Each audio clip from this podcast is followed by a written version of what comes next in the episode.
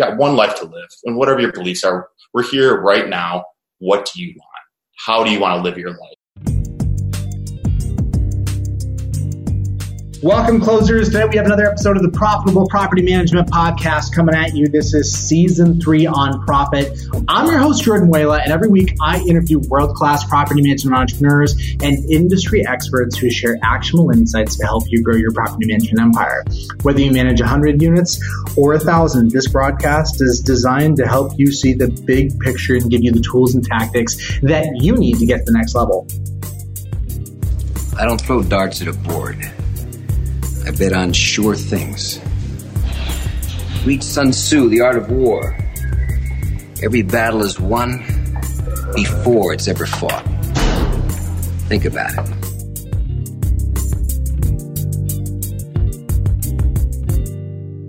Today, I'm talking with Justin Bajema, the founder and president of Access Property Management Group in Grand Rapids, Michigan. Justin started buying property during the housing crisis but pretty quickly discovered a lack of professional management options, which led him to start his own shop. And today, Access Property Management is managing over 400 units with a highly profitable model that provides a lot of freedom for Justin. That's what we're going to be digging into in this episode. Welcome to the show, Justin. Thanks for having me, Jordan. Justin, I believe we met at the initial inaugural PM Grow Summit. At least in my in my my memory serves me correctly. That's how we initially got to know each other. And then our relationship kind of progressed when you were part of the benchmarking study. This was the financial benchmarking study where we took 50 companies, did a deep dive, and scrubbed, sanitized all their data. Had my guys spend a couple hours with you to see what's what in your books. And what came out of that was a 90 minute call in the backside where we just kind of looked at some some interesting phenomenon, let's call it, within your business. And I'm grateful for you coming on the show today to be able to discuss some of this. But really, the, the thing I want to talk about is the freedom, the level of freedom that you have achieved in your business. And before we talk about numbers, let's just talk about actual experiential outcomes. How do you spend your time? What does your day to day involvement look like in Access Group? I got to be honest, I've got a great team. It, it's not me. I mean, my involvement today is not uh, definitely what it was when I started the company. So I believe in giving people the tools, finding quality people, and then giving them the tools that they need, giving them the knowledge and information, and then getting out of their way, you know, and, and helping them out. So my day to day responsibilities, I'm not inside of the business, an operational standpoint. Uh, it's the strategic and support of our team. When we first met, you were not living in the same state as your business, which is like kind of a first like flag of like, hey, this is kind of different. How do you live in another state? From, from you're back now, but how do you go a year not being the same state as your business? Yeah, so that was kind of a pressure cooker. So let me back up here a little bit. You know, we started the business 2008. We just hit 10 years anniversary. Super super excited about that. You know, for a lot of different reasons. I think it's a pretty pretty huge milestone that we're really proud of. One of the books that's very impactful for me was E Myth Revisited by Michael Gerber, and to me, that's a very systems based logic to business. It's not that I just love property management business and real estate. I love business. I love the systems. I love how they all works together. And for me, that's kind of what gets me jazzed up. So, you know, I see myself as kind of a tech geek slash business lover, I guess. I just love everything business. I love legal, accounting, finance. I mean, all of it. I, I love it. I enjoy it. It's something that I thrive on. I think it's the chaos that keeps me going, kind of like military. But we built the business to be run from anywhere in the country, to be run from an airplane, you know, a seat to do that stuff. And today that's even worked itself even further out where we're basically at the point the only reason we have an office is for SEO purposes. It's a virtual operation. You must have some pretty competent team members then that you can really lean on to, to run this. For, for sure, for sure. And, that, and that's the secret. I mean, it's not about me. It's not about how good I am because truth of the matter is you don't want me managing property. So was this the goal from day one to not be involved in operations or did it just did the opportunity arise and you took it? How did you get to that point? Yeah, I, I knew that I didn't want something to be a slave. I don't want to be a slave to the business. I didn't want a job. I, I knew that. I wanted to create something and I wanted that lifestyle. I think the biggest problem today is people just don't know what the hell they want. And I'm guilty of that too. And so we're all running around being really, really busy, trying to grow our businesses, trying to get more doors, going to all the conferences, you know, running for this office, running this, organization, doing all the stuff that we think are the important things to do. But then you get there and you're kind of like, okay, am I happy doing this? And for me, just doing it day in and day out, it, it brings me down. It, it, doesn't give me energy. It doesn't give me life. I mean, it, it's a suck. I'm not operating in my sweet spot where I can add the most value. So for me, it's it's doing the one-off things. If I'm doing something more than three times repetitively ever, I have to ask myself, why am I doing this? Can we create a system, a process, somehow to automate that so I don't have to do it? And that's something I think that philosophy's held through the company over the last 10 years to a point where we've automated and systematized as much of the low value items as we possibly can. So that way, you know, our highly skilled, trained, quality people can actually like be on the phone talking to a real human being. So I got to ask, man, like, what's your take on the relationship to ego with achieving what you just said? Because you can see how an entrepreneur can get to a place where nobody is ever good enough. Nobody ever can ever do it as good as I can. Therefore, I have to stay in the business and keep bitching about it, even though I say I want that time freedom. That's insanity, right? I, I, think it's insane to, for me at least, it is, and that doesn't bring me happiness. If that brings you happiness, if, if you want your, if your ego's number one, go ahead. You know, you, you can run for all the all that stuff, and you can be on a stage talking. Like personally, I don't need that. I'm very, I don't want to say comfortable. I don't, I don't like being comfortable. I think that's complacency but I'm in a spot where I like the way that I dress. You know, I like t-shirts and jeans and sneakers. I don't want to have to be dressed up in khakis and spit shine shoes. It's just not me. It's not who I am anymore. I did do that. Absolutely. We did that to grow the business to get to where we needed to get to, to be respected in the marketplace.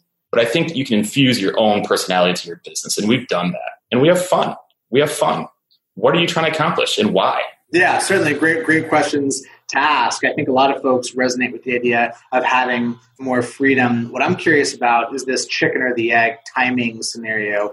Do you say, I'm going to exit the business and work really hard to get there, or do you force yourself to take a leap? Where were you at? How far down this path were you at when you decided to move away? So, so let me tell you, I was fried. I was just like anybody else that's building business I've done it all, everything from account. And me and my wife, we built this thing, we've done everything ourselves: leasing, property management, getting new owners, dealing with tenants, evictions, doing the bookkeeping, doing I mean everything, every component, just like everybody else that starts these businesses does. I mean, we've done that. And then we brought in people. We had ten employees at one point. And I'll tell you what, that turned into a full time job of just managing the people. I'd be lying to you if I told you that that brought me enjoyment because it doesn't. I came from a culture, the Marine Corps, where you just get done. They didn't see it that way. And at first, you know, I thought I had leadership coming out of the military, but it was very uh, ironic that it was totally the wrong type of leadership. I think I figured it out.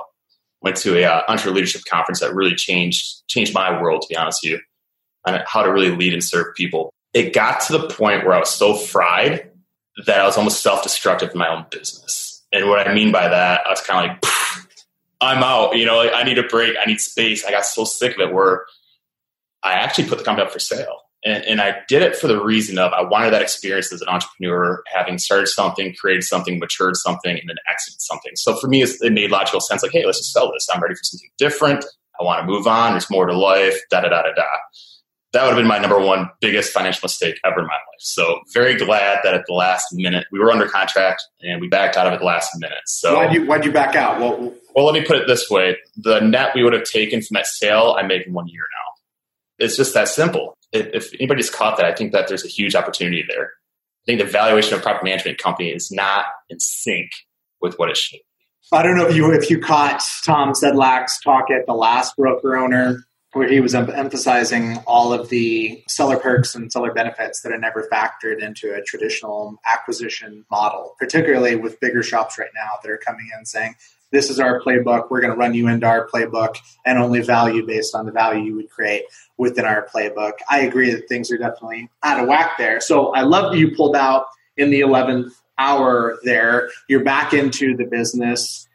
How long after that before you you physically move and what was that transition like to to not be there? Yeah, so actually something really funny happened.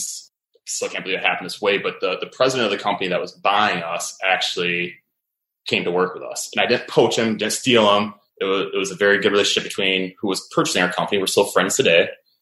But the president of her company was ready for a change. And so he came on board with us, and he's still been with us. It's been um, over three years now. And we restructured our arrangement as, as how we share profits, started doing profit sharing with them to give them some skin in the game. I think that arrangement, that reset, has made all the difference for us and for our lifestyle. So I'd say that I've been out of the company probably for five years. but really, it's really taken its own in the last three years with our new with our new team, the way it's structured. This time period where you're away from the office, in many ways, it's just a it's a forced constraint, right? Anybody that is running a property management company doesn't want to move to a different state. Simply stop showing up to the office. If you wanted to, you could stop showing up to the office and just see what happens. Require your staff to be more autonomous, etc most folks aren't at that that place, but as a as a constraint and a forcing function to give yourself more space, for a lot of folks, it would probably be a good idea to do at least a couple days a week. Fair? Yeah. Hey, and we didn't just go like from me being there every day to also like I'm completely gone and moving to Texas. But for us, we knew in advance. We had we had enough time. Segue six months in advance. We knew we were going to Texas, so that really forced us. The last couple things to make us run remotely, we had to figure out. So the last thing for us, I think, was signing physical checks, which very seldom do we ever do a physical check anymore. And so we had to figure out, okay, what's a systematic approach that we can do this remotely and still having the checks and balances in place. And with technology, I mean, that stuff is an option today. That's that's there. That's very feasible. It's happening. I want to go through these step by step parts of how you got out of the business, how somebody would actually execute in this game plan. But before we do that, I want to give more financial context to describe the, the business model or the playbook that you are running. The biggest thing that stuck out of the scorecard that we did during the benchmarking study was seeing that your revenue per unit is low. Objectively, when I look across the country at the companies that we work with, it's a number that I would say is low and is actually fairly south of the $150 bright line that we typically establish as being kind of a danger zone at the time that we performed this analysis, the your revenue per unit was at $118. But what's fascinating is that your profit margins were well north of 30%. I'm going to talk about the exact amount, I'm sure it's different from, from where you're at now. But your revenue per unit, to frame this in a different way, was less than half of the top 25% that were averaging a profit margin of around 26%. Revenue per unit is half of what most companies need revenue wise to generate a profit margin of 26%. How is that how is that possible? Explain this what's what's going on here. Two things jump out at me. One is one is staffing, second is, you know, physical office space. I think those are two huge money sucks. We had 10 employees. I wasn't making any money. That was the profit margin gone. You know, it goes into your staff at that point. And it's really about finding the right people. You find a solid team. For, for me, the secret was finding two great guys that we click with, that we share the same values and have that similarity of focus of what we're trying to accomplish. And we work together, we respect each other. I don't have a turnover. I haven't had staffing turnover, employee turnover in over three years. How many full time staff do you have right now? Two. Two. You went from 10 to two. And it's actually, you went from probably more than 10 because you stepped out. Yeah. Okay, so labor wise, when we look at a regular property management company with a average operating margin of six percent, if we remove the owner's salary, we've initially gained some some efficiency, but that still seems like a there's still a gap there. I mean, how do you go from ten to two and add doors and grow? Yeah, the only thing I can say is just technology. We've really forced systems. I, th- I think one of the things early on that was key to our success back in 2008 we started I have an actual love of technology, and I think that's very beneficial for us. I think building a cloud based infrastructure from very systems based approach has been key to our success, along with finding the great people to run those systems. Uh, let's talk roles. I want to hear about specific roles that were eliminated in going from 10 to 2 and the systems that replaced them. What did you start with? We tried doing a maintenance company. And the truth, what I found for me is that starting a maintenance division is starting a whole new company. The difference between a property management personnel and a maintenance personnel, two totally different wavelengths, two totally different people, two totally different goals, aspirations, career desires. I don't relate to the maintenance side of things. I, I relate to the trades. I understand trades. I got out of the Marine Corps, started building homes back 2005, 2006 before I started buying properties. So I understand that very well. But I don't understand someone that doesn't have desires and goals for more in life. So for, for me, there's a huge disconnect there. So getting rid of that, we tried that. We lost thirty thousand dollars in a couple months. Realized that I didn't want to be running two different companies. It just wasn't what I wanted. Now, did you do that initially more out of wanting to control service quality, or because you thought it was going to be a significant revenue opportunity? Both. Both. I'll, I'll tell you. I'll tell you why. Part of it is because I was running around like everybody else at NARPM, looking at what everybody else is doing and trying to do what everybody else is doing. Right? Nar- NARPM's a great thing, but it's a catch twenty two. You have to be careful. There, there's the good things that you can take from it, but you can also find yourself in that trap of just following what everybody else is doing. And if you don't ask yourself why you're doing something, it doesn't make sense. If you don't know why you're doing what you're doing, you better hit the brakes. Agree. Well, also, if you don't understand the financial outcomes that are really being generated by that best practice, right? People aren't walking into a NARPM meeting with their, their P&L wide open. There's a gap between concept and financial reality. You found that out with maintenance. So was that that 10 number, was that including the labor associated with you running a Yeah, I think we had three. I think we had three in maintenance. So we're down to we're down to seven. I mean, that's six figures right there. What comes next? What was the next significant meaty process? Uh, here's what I think is kind of a joke today. It's an office receptionist. Having someone in physical office presence drives me nuts. Like, what do we really need office presence for today? For walk-ins? I mean, it just doesn't happen. If we need to meet someone, we can meet them at the property, we can meet them at Starbucks or, you know, at a coffee place or a brewery for a beer. I mean, wherever we need to meet somebody, we can meet them there. We have everything that we need today with a phone and a computer, laptop. We can have a hotspot anywhere. So you have a physical office, but you're just saying you make it a policy to not have people coming into the office. we do have a physical office inside an apartment complex that we own and manage. So that's just a convenience factor for us. But we're like pushing ourselves out of it. So we're open two days a week right now currently, and we're in the process of completely cutting that out. Got it. Okay, so this secretary admin position, I'm thinking about the things that person is doing. They're dealing with the in-person tenant or owner coming in the office. You're saying you just transition away from that. If you need to actually meet, do it offsite, do it somewhere else. What about the whole leasing process? Walk me through how you changed, how you handle that. Yeah, sure. So that's kind of changing again as well, but we we outsourced it. So we had a full time leasing agent, which I'll tell you killed me. I bought two company vehicles, two brand new cars, had an employee, you know, driving around. The thing that's hard about leasing for us is in the summer they're getting slammed. You're you're burning them out. They're getting crushed. I mean, thousands of phone calls, emails. I mean, it's intense, right? Fall time, it starts to slow down for us in our area. So fall and winter is a very slow period of time where now they're twiddling their thumbs. Now I got to find something for them to do. Like, oh my God, like, you know, this is back to that management issue of managing people. Instead of leading them, it's managing them. I'd rather lead than manage. That was a tough spot to be in. Just because they're out of the office, they're out of sight, out of mind. But how do you know what's getting done is getting done? So for us, we found a way to model on a per unit that's leased, and we outsource that to another professional real estate licensee who's doing our showings for us. Now we've gone a step further, and we're using we're using lockboxes, and that's something that's really intriguing to me. I think it's absolutely the future. If you've ever done a VRBO, you know, vacation rental, Yeah, totally. you don't want to meet someone at the property. I want everything done. To, I want to see the property when I want to see it. You think about it. You close your office at five o'clock. Most people that are working, that are going to be your tenants, they're working at five o'clock. So what's convenient for them and what's convenient for you are two totally different things. hmm Yeah, totally. I mean, when I think about the difference between Airbnb versus a, a more traditional setup, my expectation with Airbnb is that it's all seamless. I can do it all myself. If I'm having to interface with the human, that feels like the more traditional thing, and that wasn't what I signed up for. What about the one-off scenarios? How far down this path are you? Have you like fully rolled that out? The outsourced leasing's been years. That's been several years, and it's worked well. It has. The problem I'm seeing again, though, is my concern is once you know an email or a lead leaves our system, it's hard to control it. So it, it does come back to control, quality control for me.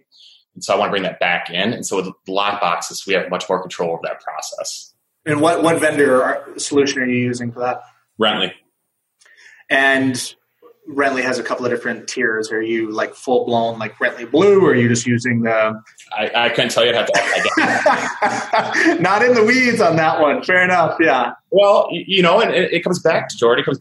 I, I come in. You know, I try to come in at least once a month, and I love our guys. I do. So I, I want to come in and support them. I see these phone calls coming in, and in the middle of doing something, they're thinking, but that phone rings. Every disturbance, that's 15 minutes of them trying to get back on track. I don't know about you, but when when I'm in the flow, like I don't want anything interrupting me when I'm getting quality work done.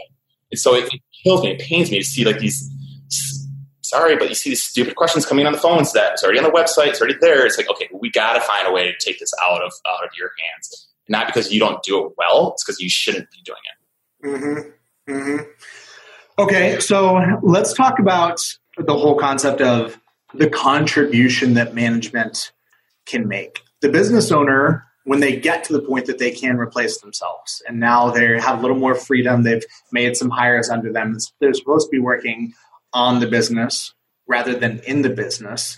That, that transition doesn't come with a guide or a manual for how to hold yourself accountable and how to earn your paycheck as a manager, right? So by default, maybe you're thinking about systems or processes, but if we really distill down the financial contribution and impact that the owner should be having in order to justify their existence as opposed to firing themselves, we don't think of it that way, but that is an option, right? You could go work on something else or work somewhere else. When I think about what that contribution looks like from the manager, it falls into a couple of buckets. You could either be driving growth, right? you're having a significant impact on the net number of doors managed. You could be increasing the unit economics, specifically the, the revenue per unit. If you can find new ways to fee max, that's going to have a significant impact. You can be lowering costs, or you could be improving service quality such that it meaningfully impacts your churn rate. Those are concrete,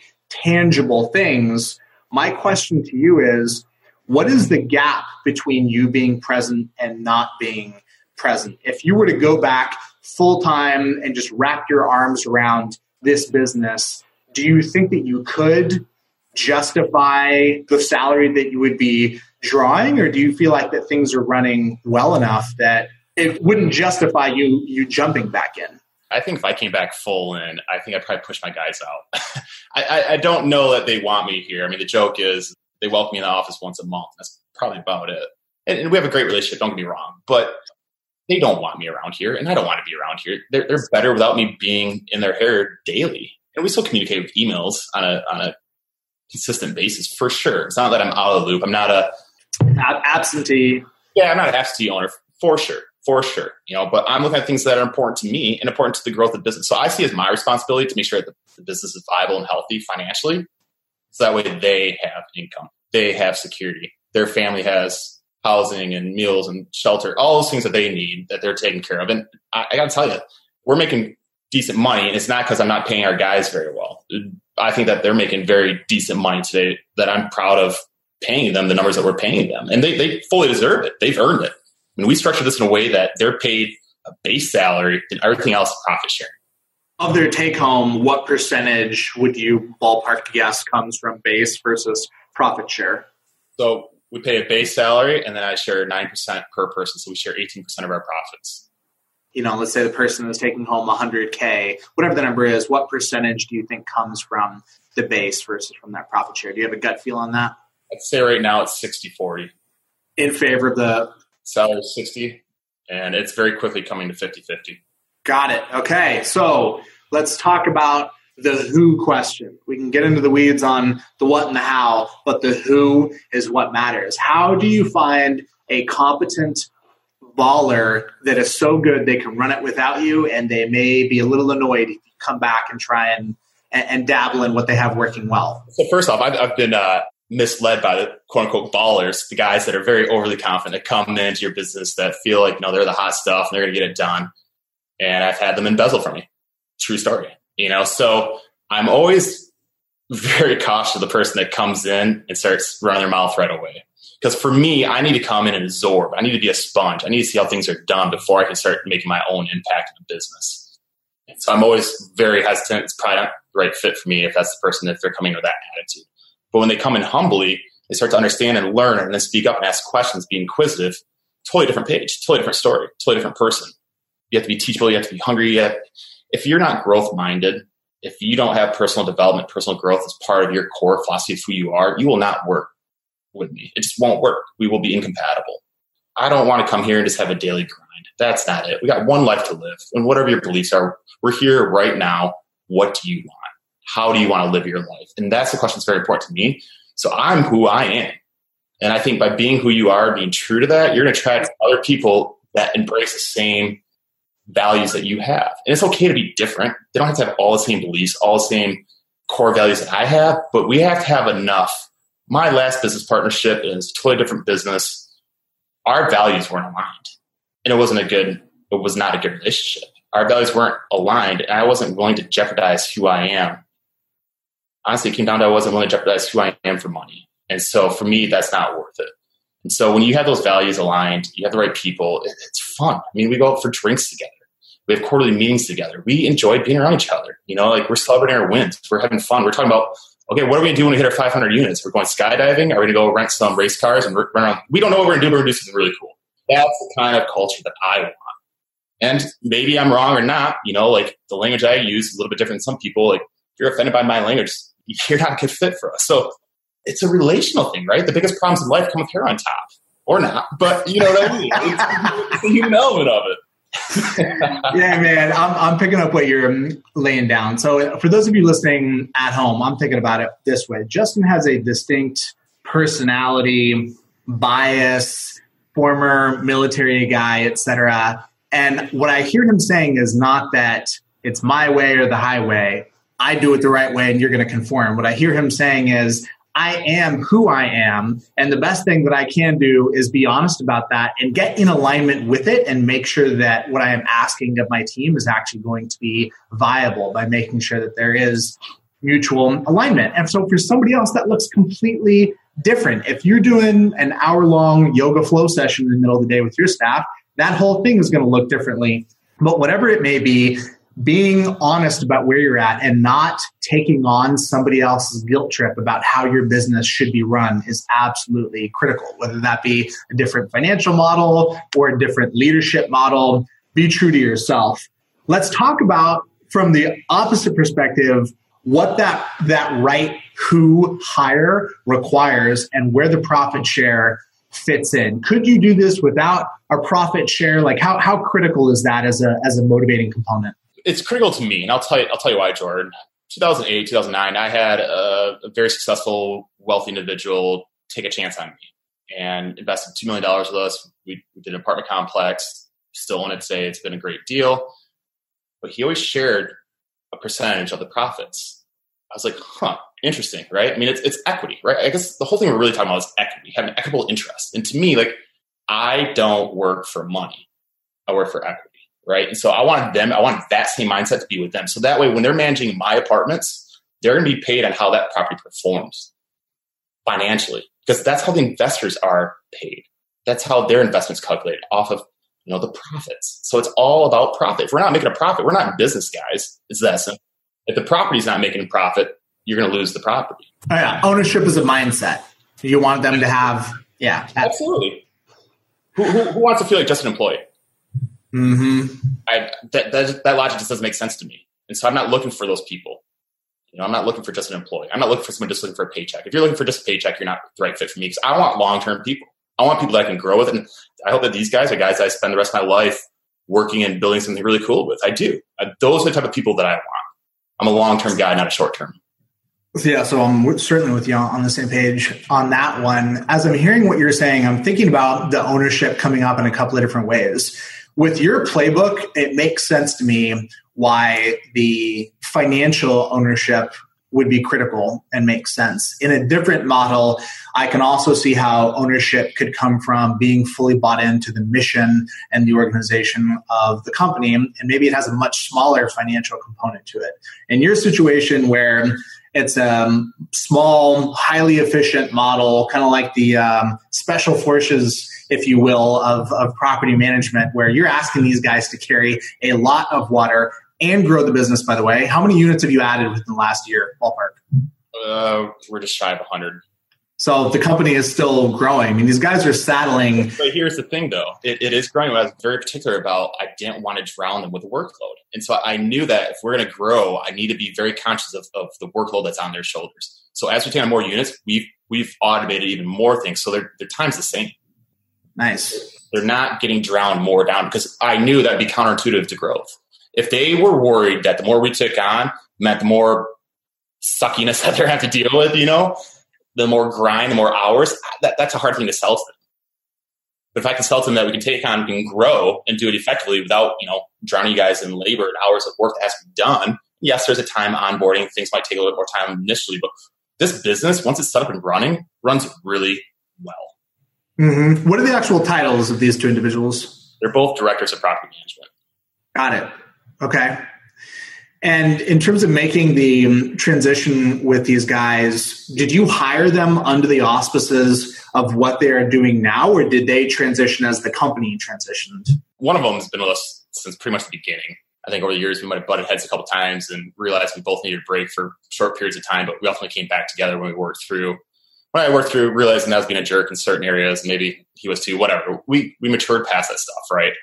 And so one of them's been with us for a very long time, and then the other one's been with us for I think over three years now. And so the first one, that that position just morphed. I think he's done everything too. You know, he was everything from leasing to property manager to uh, maintenance, uh, business development. I mean, all of it except for accounting. Don't want him doing accounting. And then uh, the, the, other guy was very strong on the number side. So I've got one that's very strong on the people side, management side, knowing the rules, how to how to how to manage property really really well. He's been doing it for a really long time. The other one still knows how to manage it really, really well, but he's also got the financial background. He brings a different skill set into the into the company for sure. Got it. Okay. I mean, I'm still trying to wrap my head around how you're having two people manage close to 400 units. Like, give, give me more of the, the secret sauce here. What are other people doing that to generate a six percent operating margin that you're not that allows you to generate a much higher operating margin? I don't know. Come have a beer list. We'll tell you everything you want. but but I'm serious. You know, think about this a second. Think about the productivity of someone who's very disgruntled. If you have someone, if you have one bad fruit in your company, they could take the whole thing down. No doubt, sure.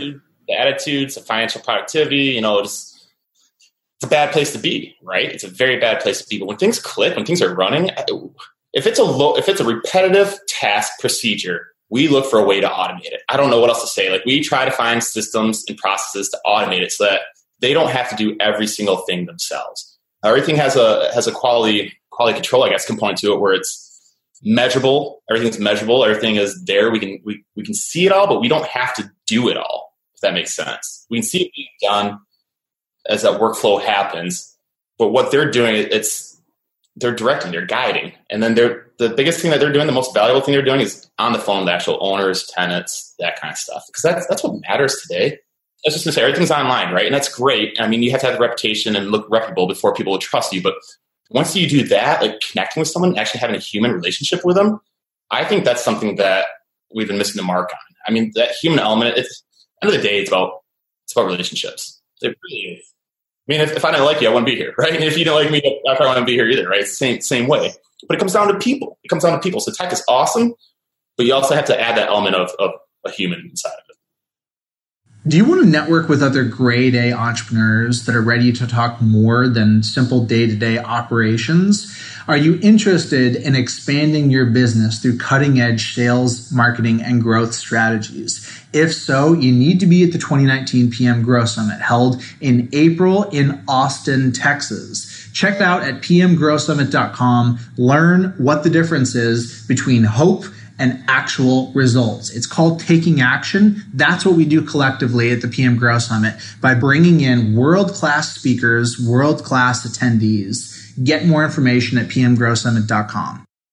This is a great segue, the whole conversation of how what, what is the point of deploying tech? Some people, I get the vibe or the impression that when they talk about tech, it's almost like it's a way to make the job go away, just to do everything. Some people are trying to use it to specifically reduce certain forms of labor, but you can't and you don't want to automate a way a a brand, a, a customer experience, a client journey specifically what does your tech stack look like with communication what off the shelf pm software are you using what tools are you using for workflow et cetera uh, we're using Propertyware. We have been for almost 10 years. I think we used Yardi for like the first six months and switched to Propertyware. So long-term Propertyware customer. We're using Salesforce. I'd love to talk to other people that are using Salesforce. It's a really heavy application. Again, I kind of geek out. You have to be careful with tech that you don't, it can be the biggest time suck in the world you can go down a slippery slope where you're trying to create this new system. And uh, I'll be honest, I'm guilty of having playing with that system for probably eight years, trying to make it, you know, what it is today. So since we're used throwing vendors' names out there or whatever, I, I don't mind giving them plugs. They've done a great job for us with Planet Synergy. We've been using Planet Synergy for eight years, maybe six, seven years. And that's worked really well for us. You know, Google Drive, we use Google Apps. So we use Google Drive, Gmail. I mean, that's kind of our tech stack right there. Got it. I want to hear more about the remote labor. Do you use any other remote labor other than Planet Synergy? We do. We do. We're using iTenders. Got it. Okay. Then no full time remote VAs though. No, no. We, we've looked at it. Even just recently, we've looked at. We're looking at outsourcing one other thing. To me, it felt like they wanted a forty hour contract commitment. It felt like managing a person again, and and I didn't want that. The thing that I love about Planet Synergy is if they have employee turnover, that's a news problem. It's not my problem. And so we give them the process, we give them the workflow, and they execute.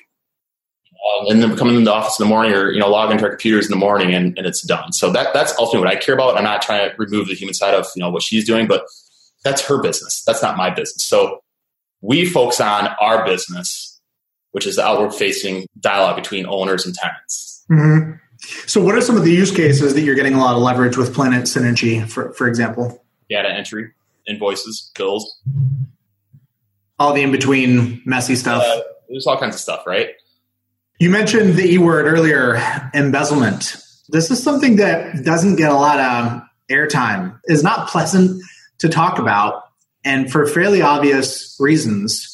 Internally with your staff, if you're talking about the fact that, oops, there's $100,000 missing, wow, are we going to go out of business? With your clients, you must be incompetent. With your peers, same thing would you be willing to share what was that experience look like for you and how did you get past it given that you stepped even further out of the business since then? Yeah, so it happened pretty early on. I think it's year two or three. I hired that hot shot, the, the one that I thought he came from the multifamily world. I thought he was going to come and kind of run the company because I was already looking for a way to remove myself from daily operations. And it wasn't huge. I mean, it was five, six hundred dollars, but it was cash. It was the, oh, oops, I forgot to, you know, I took a deposit. I took this. I forget exactly what it was, a rent, or somehow he took the cash in his pocket, like literally had to go back out to his car to get the money that he collected the week before. You know, it was it was very obvious there. And he's like, okay, the light bulb went on, like, we're cashless. We're we're doing away with cash. And it's still a threat, right? I mean, it's still a threat. I had another individual, another another employee who I kind of mentored and nurtured and and he, he reminded me of me. He was hungry. He wanted to grow business. You know, I saw the same passions and it kind of got me excited to share the things that I've learned over the years and all the conferences we've gone to. And then he stole from us. He stole all of our IP. He stole all of our lease agreements, our management contracts, every form, every email template, HTML template. He, he took our process for step by step how to run the company. And that hurt way hell a lot more than someone taking five, six hundred dollars from me. He started a competing shop. He tried to. Well, he did. He did. At first, I was so angry. We went to our attorneys because obviously he committed a crime. He's a thief. You did not have a non compete in place at that time? We did. You did. Ah, you did. We did. We did. And hey, I'm not looking to ruin someone, but here, here's the thing. I'm hungry. I wanted to grow a company. I wanted freedom. I wanted financial freedom. I wanted personal freedom. I wanted the freedom to travel, to live how I wanted. I wanted the freedom to be able to raise my kids right now. You know, so a lot of time I, I have my two year old on my lap. You know, that's what I'm doing a lot of my time. Some people want money so bad they're willing to throw anybody under the bus at all costs. And to me, that is so against what I believe, you know, my heart's racing just thinking about it right now because he's still in this area. But once you sold your soul for that, man, what's left?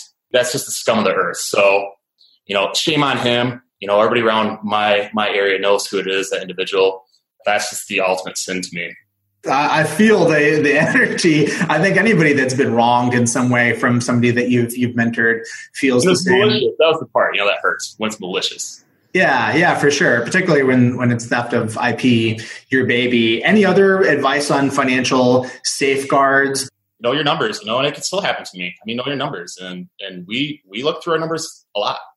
I mean, at least monthly. We're looking at stats. We're looking at financials, you know, cash flow, P and L, balance statement, all those things. You need to know accounting. The numbers tell a story. Do you handle all your accounting in in house? Do you have a outside CPA, CFO? we do have a CPA, but that's for tax planning and strategy and, and tax filing purposes mostly.